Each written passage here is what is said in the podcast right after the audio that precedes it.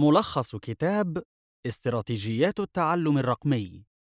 كيف أكلف الطلاب بمهمات القرن الحادي والعشرين وأقومها؟ مايكل فيشر. تمهيد. كتاب استراتيجيات التعلم الرقمي كيف أكلف الطلاب بمهمات القرن الحادي والعشرين وأقومها؟ ألفه مايكل فيشر وترجمه الدكتور محمد بلال الجيوسي بتكليف من مكتب التربية العربي لدول الخليج عام 1437 هجرية. والمؤلف مايكل فيشر هو مستشار تربوي متخصص في التقاطع بين التكنولوجيا التعليمية وتصميم المناهج الدراسية ويعمل مع المناطق التعليمية في الولايات المتحدة الأمريكية. ويقدم الكتاب نصائح قيمة للمعلمين بشأن ضرورة مواكبات تطورات العصر الحديث في العملية التعليمية. معتبرا أن استخدام الوسائل الحديثة بات ضرورة ملحة في التعليم لا تقل أهمية عن استخدام القلم داعيا الفصول الدراسية إلى الانغماس في التكنولوجيا ومؤكدا بأن تكون الأدوات الرقمية هي الخيار المتاح الوحيد وليس مجرد حدث نخطط لإقامته أو الاهتمام به من وقت لآخر. اللاصقة العقلية. استعار مايكل فيشر مصطلح اللاصقة العقلية من عمل سابق للكاتبة هايدي هايز جيكوب التي ترى أن الطلاب بحاجة إلى التعرف على اللاصقة العقلية عندما ينخرطون في القراءة والاستماع والمشاهدة. ودلل فيشر على تأثيرها على الطالب بمثال حكى فيه أنه تعرض لسؤال من إحدى معلماته عن الخبرات التي لا تزال راسخة في ذاكرته منذ أن كان طالبا في الصف السابع.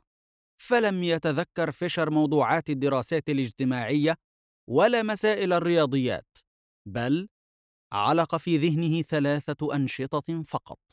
هي حفل مدرسي راقص ومسابقة للفن وتشريح الضفادع رغم أنه لم يقم بها إلا مرة واحدة.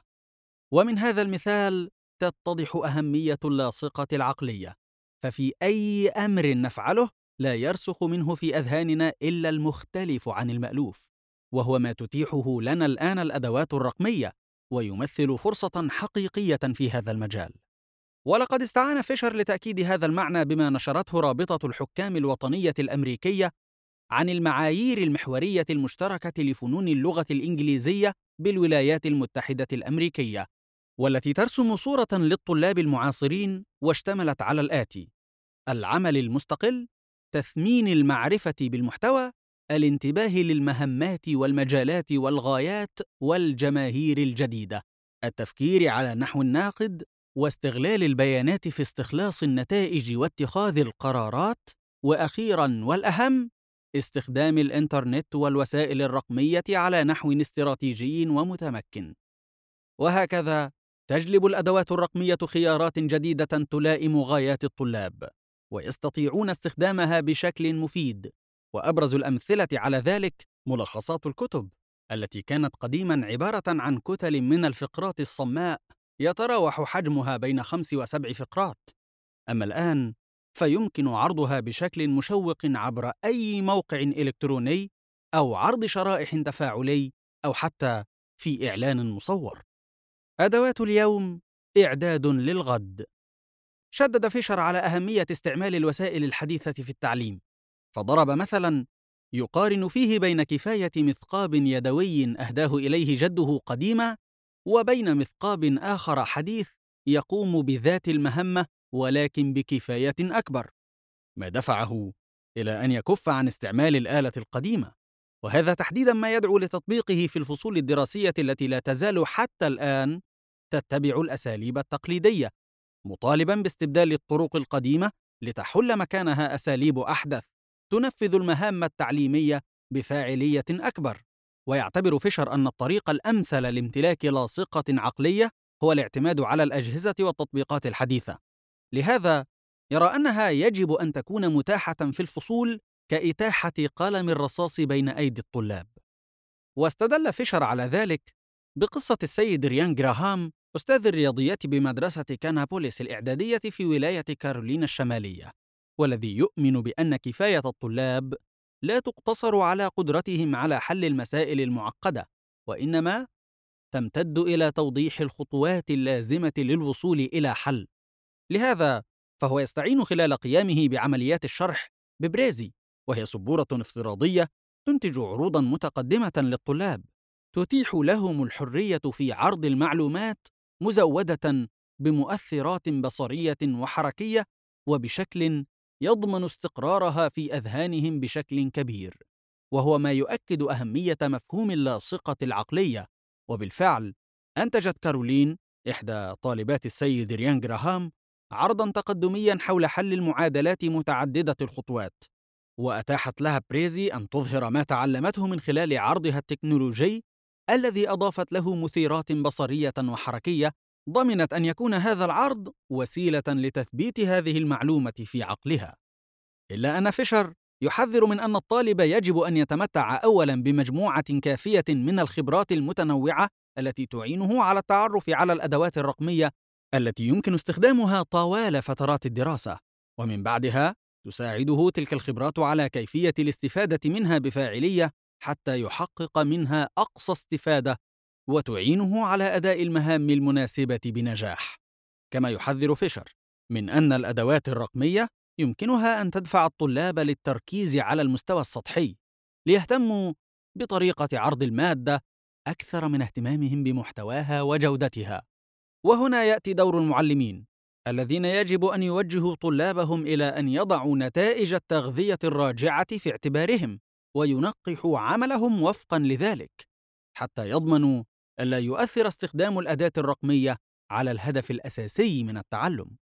تكليف الطلاب بمهام رقمية. يستعرض المؤلف ستة أسئلة مهمة يمكن من خلالها تحديد مدى مناسبة استخدام الأداة الرقمية في العملية التعليمية من عدمها ويورد تلك الأسئلة على النحو الآتي. السؤال الأول ما هدف التعلم؟ يقول الكاتب الأمريكي بيري مارشال إنه ما من أحد اشترى مثقابا قط وكان يريد مثقابا فما يريدونه هو ثقب. وهو التعبير الذي استعان به فيشر للدلالة على أن الأداة التعليمية مهما كثرت امتيازاتها فهي مجرد وسيلة وليست غاية فالهدف هو التعليم في حد ذاته وهو ما يجب أن يحققه استخدام أي وسيلة تكنولوجية. السؤال الثاني هل تستحق المهمة ارتقاء في الأداة الرقمية؟ ليس المطلوب هو مجرد إسقاط التكنولوجيا على ممارسة موجودة بالفعل وإنما يجب استغلال العمل الرقمي ليجعل المادة العلمية لاصقه عقلية في أذهان الطلاب. وذلك عبر استغلال الأساليب الرقمية في المجالات التي نستطيع أن نخرج منها بأفضل نتائج ممكنة وهي التفاعل والإنتاج. أما في مجالات مثل الإتاحة والاستهلاك فإن استخدام الأدوات الحديثة في تقديمها للطلاب لا يضيف جديدا للعملية التعليمية. السؤال الثالث هل ستزيد الأدوات الرقمية أو تنقص من الإحكام المعرفي للمهمة؟ وفقا لنظرية العمق المعرفي التي وضعها نورمان ويب فإن هناك أربعة مستويات أساسية للتفاعل مع المحتوى وهي التذكر والتطبيق والتفكير الاستراتيجي والتفكير الموسع. وهي مرتبة تصاعديا من حيث الإحكام المعرفي. وطبقا لهذه النظرية إذا لم تشجع الأداة الرقمية الطلبة على الوصول إلى مستوى إحكام معرفي أكبر من مستوى التذكر فإن الأمر ها هنا لا يتطلب استخدامها. السؤال الرابع هل يتضمن الارتقاء الرقمي التشارك والتواصل والحل المبدع للمشكلات والتفكير الإبداعي؟ لا يكون استخدام الأداة الرقمية جيدا إلا إذا كانت تدعم امتلاك الطلبة للمهارات الواجب توافرها في طلاب القرن الحادي والعشرين وهي التشارك والتواصل والتفكير الإبداعي. السؤال الخامس هل الأدوات الرقمية المتاحة كافية؟ وهل هي في متناول الطلاب كافة؟ والإجابة أنه يجب أن تكون الأدوات متاحة على نحو عادل لكل الطلاب سواء في البيت أو في المدرسة. السؤال السادس هل يشارك الطلاب في صناعة القرار؟ في مثل هذه الأيام فان ما يعرفه الطلاب بشأن الأدوات الرقمية يوازي ما يعرفه عنها المعلمون أو أكثر. لذا يجب أن توجه الدعوة للطلاب لاختيار الأدوات التي يفضلون استخدامها وتزيد من انخراطهم بالعملية التعليمية. واستعرض فيشر مثالا لتوضيح كيفية استخدام أسئلته الستة في تقييم تجربة الاستخدام الفعال للتكنولوجيا داخل الفصول وذلك عبر الاستعانة بقصة المعلم ستيفن ويلمرث الأستاذ في إحدى مدارس الصين والذي طبق مبادرة آيباد لكل طالب على فصله لأول مرة بالصين. استخدم ويلمرث آيباد من أجل تطوير طريقة تدريس المواد الصعبة على الطلاب الصينيين. وكان أحد أساليبها هو استخدام الطلبة لتطبيقات ألعاب الكلمات مثل لعبة دودة الكتب ولعبة كلمات مع الأصدقاء من أجل ممارسة اللغة الإنجليزية. وإذا أردنا أن نقيم هذه التجربة وفقا للأسئلة الستة فسيكون التقييم على النحو الآتي: ما هدف التعلم؟ الهدف هو زيادة الطلاقة عند الطلاب، وهو ما تفعله ألعاب آيباد بشكل ممتع وفعال. هل تحقق المهمة ارتقاء رقميا؟ بالطبع، فالتمرن على حفظ الكلمات عبر التطبيقات أكثر متعة من الأساليب التقليدية. هل ستزيد الأدوات الرقمية أو تنقص من الإحكام المعرفي للمهمة؟ تزيد التطبيقات من الإحكام المعرفي لأنها تعين الطلاب على استرجاع المعلومات بأشكال مختلفة. هل يتضمن الارتقاء الرقمي التشارك والتواصل والحل المبدع للمشكلات والتفكير الإبداعي؟ على الرغم من أن كل طالب يعمل على جهاز خاص به، فإن جميع الطلبة كانوا يبحثون معًا أو يتخذون سويًا قرارات بشأن التهجئة الصحيحة ومعاني الكلمات، وهو ما يؤكد أن الطلاب انخرطوا في نشاط حفزهم على التشارك والتواصل معه. هل الأدوات الرقمية المتاحة كافية؟ وهل هي في متناول الطلاب كافة؟ نعم، فلكل طالب جهازه الخاص، والتطبيقات كافة متاحة للجميع. هل يشارك الطلاب في صنع القرار؟ نعم، فمن حق الطلاب اقتراح الألعاب المفيدة وانتقاء اللعبة التي يريدون اللعب بها، من الجدة إلى الإرهاف. لا تتجاوز الأدوات الرقمية في الأغلب كونها منتجات مفيدة ومثيرة، إلا أنها لا توسع معارف الطلاب ولن تتيح لهم إظهار مستوى عال من التعلم. فصحيح أن الأدوات الرقمية تسمح للطلاب بالقيام بأمور ممتعة وشيقة، لكنها أبدًا لا تثير تفكيرهم الإبداعي كما ينبغي. ولهذا فهو يرى أن التدريس الرقمي يجب أن يكون أكثر إرهافًا، مثل تبرير ما اختاروه من مصادر. وهنا يضرب فيشر مثلا بمايكل ثرونتون المعلم في الصف الثالث بإحدى مدارس ولاية فيرجينيا الأمريكية الذي قرر أن يشرح درسا لطلابه عن الطبيعة وعلاماتها مثل الليل والنهار وتغيرات الطقس والمد والجزر ودورات حيوات الحيوانات والنباتات وغيرها. فبعد أن يناقش السيد ثورنتون مع طلابه المطلوب منهم يتركهم ليبحثوا بأنفسهم عن موضوعات ذات صلة على شبكة الإنترنت ثم يتشاركونها عبر وثيقة جوجل التشاركية التي وضعها معلمهم حتى يستطيع جميع الطلاب الوصول إليها مع إضافة كافة المصادر ذات الصلة. ويبدأ جميع الطلاب في الاطلاع عليها وكتابة أسئلة واستفسارات بشأنها. وبعد ذلك يضع الطلاب اختباراتهم بأنفسهم عن هذا المحتوى في ملف حي مستقل ينشرها السيد ثورنتون عبر تويتر وفيسبوك طالبا من جميع متابعيه الإجابة عن هذه الأسئلة. ثم يراجعها السيد ثورنتون بصحبة طلابه معتبرا أن هذه الوسيلة طريقة غير مباشرة لتقويمهم بشكل غير نظامي وليصحح أي خطأ يظهر من أي منهم خلال تقويم الإجابات وهكذا يكون السيد ثورنتون قد منح طلابه هبة التمييز وهي إحدى مهارات التفكير الناقد التي ترتبط بالفهم على نحو عميق. وبالرغم من هذا المثال الناجح لكيفية تطبيق الأدوات التكنولوجية الحديثة في عملية التعليم، فإن فيشر يذكرنا بضرورة تعليم الطلاب بعض سلوكيات التعامل مع الإنترنت، مثل تقديم تغذية راجعة بناءة، والإشارة إلى العمل المشترك، وذكر المراجع، وهو ما يمكن تحقيقه من خلال تحليل المحتويات الرقمية للطلاب ثم منحهم دروسا صغيرة مركزة تشرح سلوكيات الإنترنت الخاطئة التي يجب تجنبها مثل سرقة المعلومات وعدم نسبها لمصدرها. وأن يكون المعلمون قدوة في اتباع السلوك الرقمي المناسب. تقويم العمل الرقمي. يمكن استخدام العمل الرقمي من أجل تقويم الطلاب داخل الفصل وخارجه. المهم أن هذا المفهوم يهتم بالبرهنة على أن استخدام الوسيلة الرقمية يؤدي لتعلم الطلاب جيدا وليس لإنجاز المهمة فقط وذلك عبر أربعة عوامل وهي أنه ينبغي أن يبرهن الطلاب على تعلمهم بغض النظر عن الأداة الرقمية المستخدمة فينبغي أن يدل الناتج النهائي على أن الطلاب يتعلمون ما أريد لهم أن يتعلموه ولهذا فيجب أن يخبرنا التقويم عن فاعلية الأداة وليس عن مقدار استخدام الطالب لها. ينبغي أن يبرهن الطلاب على كفاية في التعامل مع المحتوى. ويجب أن يعكس العمل الذي يقوم به الطلاب الكفاية في مجال المحتوى المشروح كما يجب أن يعكس درجات عالية من فهم وتطبيق وتحليل وتقويم المحتوى ومهاراته المختلفة.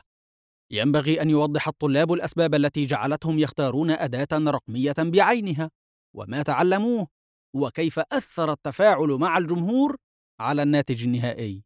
وأن يكون الطلاب قادرين على تأمل ومناقشة ما فعلوه. ولماذا فعلوه؟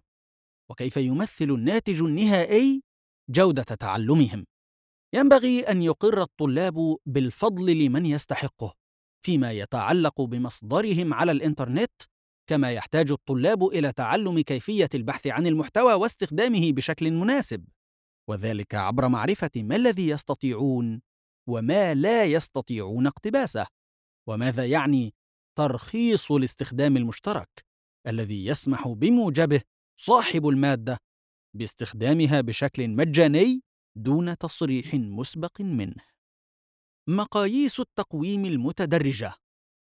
هي مجموعة من المقاييس التي يمكن من خلالها إجراء عملية التقويم للعوامل الأولية السابقة بالإضافة إلى عوامل أخرى مثل استخدام المفردات وعمق التعلم وهناك العديد من الأمثلة التي طرحها البعض.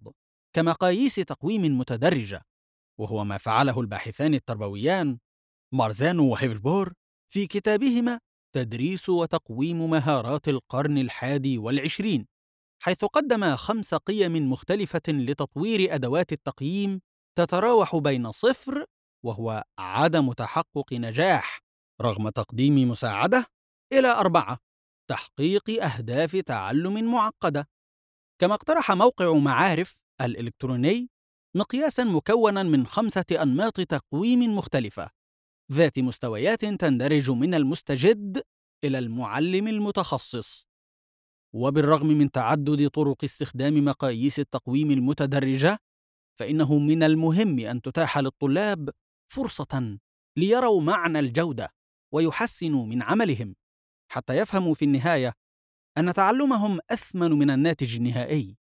وعند إعداد مقياس تقويم متدرج فإن على المعلمين أن ينمذجوا مهارات القرن الحادي والعشرين مثل التواصل والتشارك من خلال وصف واضح لمستويات القياس والاختلافات بينها وكذلك المعرفة بالمحتوى المحدد الذي صمم المقياس أصلاً لتقويمه. وهذه الأنماط من مقاييس التقويم المتدرجة هي الأكثر أهمية لتقويم العمل الرقمي. الملفات الرقمية.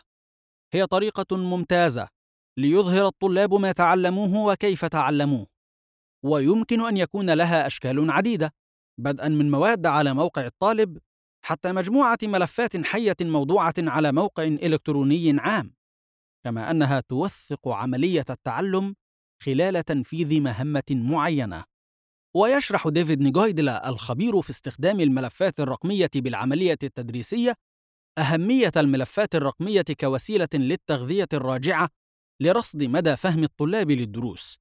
ويوضح نيغويدلا أن هذه الملفات تظهر ما تعلمه الطلاب وليس فقط الناتج النهائي لعملية التعلم وتظهر أيضا التوجهات الشخصية لدى كل طالب. وهناك نمطان محددان يمكن أن تكون عليهما الملفات الرقمية لتحقيق الاستفادة القصوى منها. وهما أولاً ملفات العرض التقديمي الرقمية التي تتيح للطالب أن يختار أفضل أعماله الرقمية وسبب اختيار هذه الأعمال. وثانياً ملفات العملية الرقمية التي توثق التعلم على امتداد مهمة معينة كما هي الحالة في المشاريع البحثية. التغذية الراجعة على الإنترنت يجب أن تتضمن الملفات الرقمية مجموعة من البنود المتاحة على الإنترنت حتى تستخدم في استدعاء تغذية راجعة من أشكال متنوعة من الجمهور مثل المعلمين والأقران في الصف والأقران المحليين والدوليين. الأمر الذي يمكن أن يساعد الطلاب على تركيز المراجعات وابتكار المحتوى والتشارك فيه مع الآخرين. ومن أبرز الأمثلة على ذلك تقنية ستوري بيرد. وهو منبر على الإنترنت يتيح للطلاب التشارك فيما بينهم رقميا حتى إن طالبا في الصف الثاني نجح في كتابة مسودة قصة خلال عشر دقائق فقط بالرغم من أنه لم يستخدم ستوري بيرد من قبل. وقد أتاحت الأداة للطالب تلقي تعليقات بسيطة مفيدة من مستخدمي الإنترنت بشأن كيفية سرد القصة وطريقة استخدام علامات الترقيم وقواعد النحو. ساعدت على تنقيح القصة وبذلك ساهم معلمه وأعضاء في جماعة ستوري بيرد في أن يصبح الطالب كاتبا أفضل. وبهذا أتاحت هذه الوسيلة القدرة للمعلمين على التقويم الإلكتروني بشكل منحهم القدرة على معرفة حاجات الطلاب الفردية واستهدافها بشكل مباشر. ويضرب فيشر مثلا من جديد على العمل الرقمي للطلاب وهو إعداد كتاب إلكتروني وتسويقه وهي المهمة التي أهلت الطلاب لتعلم مهارات اللغة والكتابة الإقناعية وتخيل سيناريوهات الأرباح والخسائر. وتشارك الأبطال في العمل في كل مراحل المشروع كما تلقوا التغذية الراجعة من بعضهم ومن معلميهم الذين رسموا لهم الخطوات التالية في المشروع حتى حقق نجاحا كبيرا. مكتبات التعلم الرقمي يجب أن يكون في كل مدرسة مكتبة تعلم رقمي خاصة بها. فتقوم كل مدرسة بتخزين ما ينتجه الطلاب خلال عمليات التعليم الجمعي لهم وتتيح لهم مواصلة تعليم بعضهم البعض مما يساعدهم على الحصول على تغذية راجعة وتقديم إنتاج أكثر تعقيدا. يقول فيشر لك أن تتخيل أن يكون لكل مدرسة مكتبة تعلم رقمية خاصة بها في موقع المدرسة الإلكتروني والذي يتضمن مجموعة من إنتاجات طلابها. وبمرور الزمن وزيادة حجم محتوياتها يمكن تسهيل البحث عليها من خلال تصنيفها تبعا للمراحل التعليمية أو الموضوعات. وفي حال وجود صعوبة في إنشاء مكتبة التعلم الرقمية في الموقع الإلكتروني للمدرسة يمكن الاستفادة من الاشتراك في الشبكات الاجتماعية. على سبيل المثال يتيح يوتيوب لمستخدميه إنشاء قنوات للفصل أو المدرسة أو المنطقة التعليمية وبه الكثير من الخيارات التفاعلية ووسائل التغذية الراجعة. وخلال توضيح فيشر لأفضل طريقة لاستخدام وسائل التعلم الرقمية البصرية أكد أنه يجب على الطلاب أن يخططوا لأنفسهم مهمتهم وهدفهم وجمهورهم المحتمل. وأن يستخدموا أدوات اختاروها بأنفسهم. فصناعه الطلاب لهذه المحتويات الرقمية ستكون بمثابة لاصق عقلي لأنفسهم. وفي الوقت ذاته فإنها تقدم محتوى دراسيا موثوقا به لأقرانهم. الطلاب بوصفهم شركاء تربويين. بات الطلاب شركاء في العملية التعليمية خلال الفترة الأخيرة فبسبب التطور التكنولوجي تراجع أثر المعلمين كثيرا ولم يعد الطلاب بحاجة إليهم ليمنحوهم المعرفة وإنما كل ما يحتاجه الطلاب هو مساعدتهم على فك شفرات المعلومات وتنظيم أساليب تعليمها.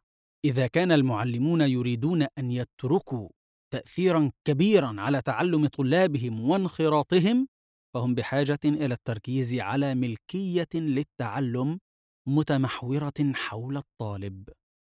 فالطلاب لا يبدعون محتوى ويختارون أدوات وبرامج ووسائل تقنية فقط فهم يختارون وينتجون على أساس مهمات محددة وأهداف وجمهور.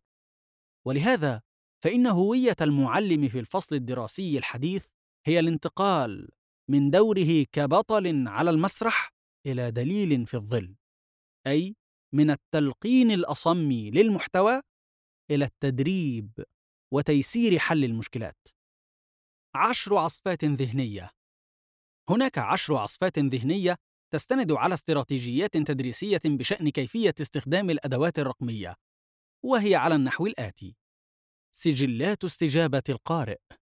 تمكن الطلاب من مشاركة توثيقهم الكتابي للمحتوى وكتابته على موقع إلكتروني، ما يتيح لهم جمهورًا أوسع ومراجعات أكثر، كاستخدام أدوات تشاركية مثل Google Drive، حيث يمكنهم تحديد المشاركين وتلقي التعليقات للتنقيح وإمكانية الإشارة إلى المصادر التي تم الرجوع إليها. مشروعات الخلية عندما يطلب من الطلاب شرح مكونات خلية الإنسان في حصص العلوم، يقومون بتنفيذ مشروع خلية بطريقة تقليدية، فيجمعون صورا مطبوعة وشروحا مكتوبة وألواح عروض كرتونية، لكن عندما يتحول المشروع إلى شكل رقمي، تصبح المهمة أكثر تعقيدا، بشكل يتطلب من الطلاب تفكيرا أعمق واستخداما أوسع لدوائر المعارف. وإتقان أدوات أكثر لتصميم المشروع إلكترونيا.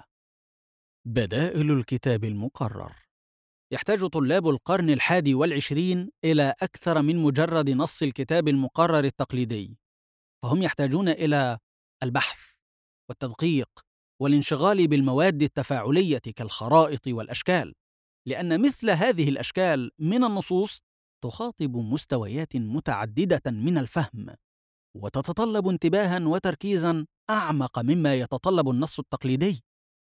أوراق البحث يجب تعليم جميع الطلاب القدرة على تقديم المعلومات بأشكال رقمية متعددة مثل القدرة على عرض المعلومات جرافيكيا أو تنفيذ بحوث ذات طابع كمي باستخدام جوجل أو تويتر أو أي وسيلة رقمية أخرى؟ وفي النهاية عرض هذه المعلومات بشكل رقمي. الملصقات التفاعلية. يجب حث الطلاب على استخدام الصور المتصلة بالموضوع ثم الاستعانة بمقاطع الفيديو والمؤثرات الصوتية كي يحولوها إلى ملصق تفاعلي. ويمكن للمعلمين نشر هذه الملصقات على مواقعهم الإلكترونية ليطلع عليها زملاؤهم ويتبادلوا الرأي بشأنها أو ينفذون واحدة مثلها. هوامش توضيحية. في الماضي كان يطلب من الطلاب كتابة هوامش أو وضع ملاحظات لاصقة على النص، أما اليوم فهناك العديد من الأدوات والتطبيقات التي يمكن للطلاب استخدامها. لكتابة ملاحظات الهوامش الرقمية. إعادة تصوير الحوادث والتمثيلات الدرامية. إن المضي إلى ما هو أبعد من النص سلوك ممتاز لإيجاد لاصقة عقلية في أذهان الطلبة. ويمكن القيام بذلك رقميا عن طريق إنتاج أفلام حية والمهارة الحقيقية المطلوبة هنا هي القدرة على كتابة الحوار فقط أما باقي المهمة فليس مطلوبا لأدائها إلا تعلم التفاعل مع الشخصيات والبيئة وغيرها من العناصر المحيطة بالعمل وبالاستعانة بالعديد من الأدوات التكنولوجية التي تعين على إنتاج الفيلم بسهولة. تدوين الملاحظات في وسع الطلاب فرادى استخدام تطبيقات الكتابة على حواسيبهم للاحتفاظ بنسخ يمكنهم تعديلها ومشاركتها مع آخرين عبر البريد الإلكتروني. كما أن هناك تطبيقات تتيح للطلاب تدوين ملاحظات بشكل جمعي. تمكن الآخرين من الإدلاء بتعليقاتهم على هذه الملاحظات كما تمكن من تبادل المعلومات بشكل أكثر سهولة. التحليل المقارن للحوادث الراهنة. يمكن للمعلمين استخدام الأحداث الإخبارية الكبرى كالزلزال والكوارث البيئية لتعليم الطلاب القدرة على استكشاف تقارير الأخبار وتعلم معلومات ذات صلة بها. وذلك بالاستعانة بتطبيقات إخبارية توفر قصصا شيقة لأبرز الأحداث مثل نيوزيلا وخرائط الصحف. ماينكرافت هي لعبة تدعو اللاعبين إلى بناء عالم ثلاثي الأبعاد من مواد خام، وتتيح عوامل اللعبة الدقيقة تاريخية عدة فرص للتعلم، كما أن لها وجها إبداعيا يشجع المستخدمين على البناء والتشارك والاستكشاف مع الآخرين. خاتمة انغمسوا في عالم التكنولوجيا واعملوا معا ربما يمكننا اعتبار هذه العبارة خلاصة ما عرضه الكاتب مايكل فيشر في كتابه الذي قدم خلاله عرضا شيقا بشأن حتمية التخلي عن وسائل التعلم التقليدية والاستعانة بوسائل التكنولوجيا الحديثة التي تعين المعلمين على تحويل أدواتهم الدراسية إلى لواصق تعليمية يبقى أثرها في أذهان الطلاب لأطول فترة ممكنة.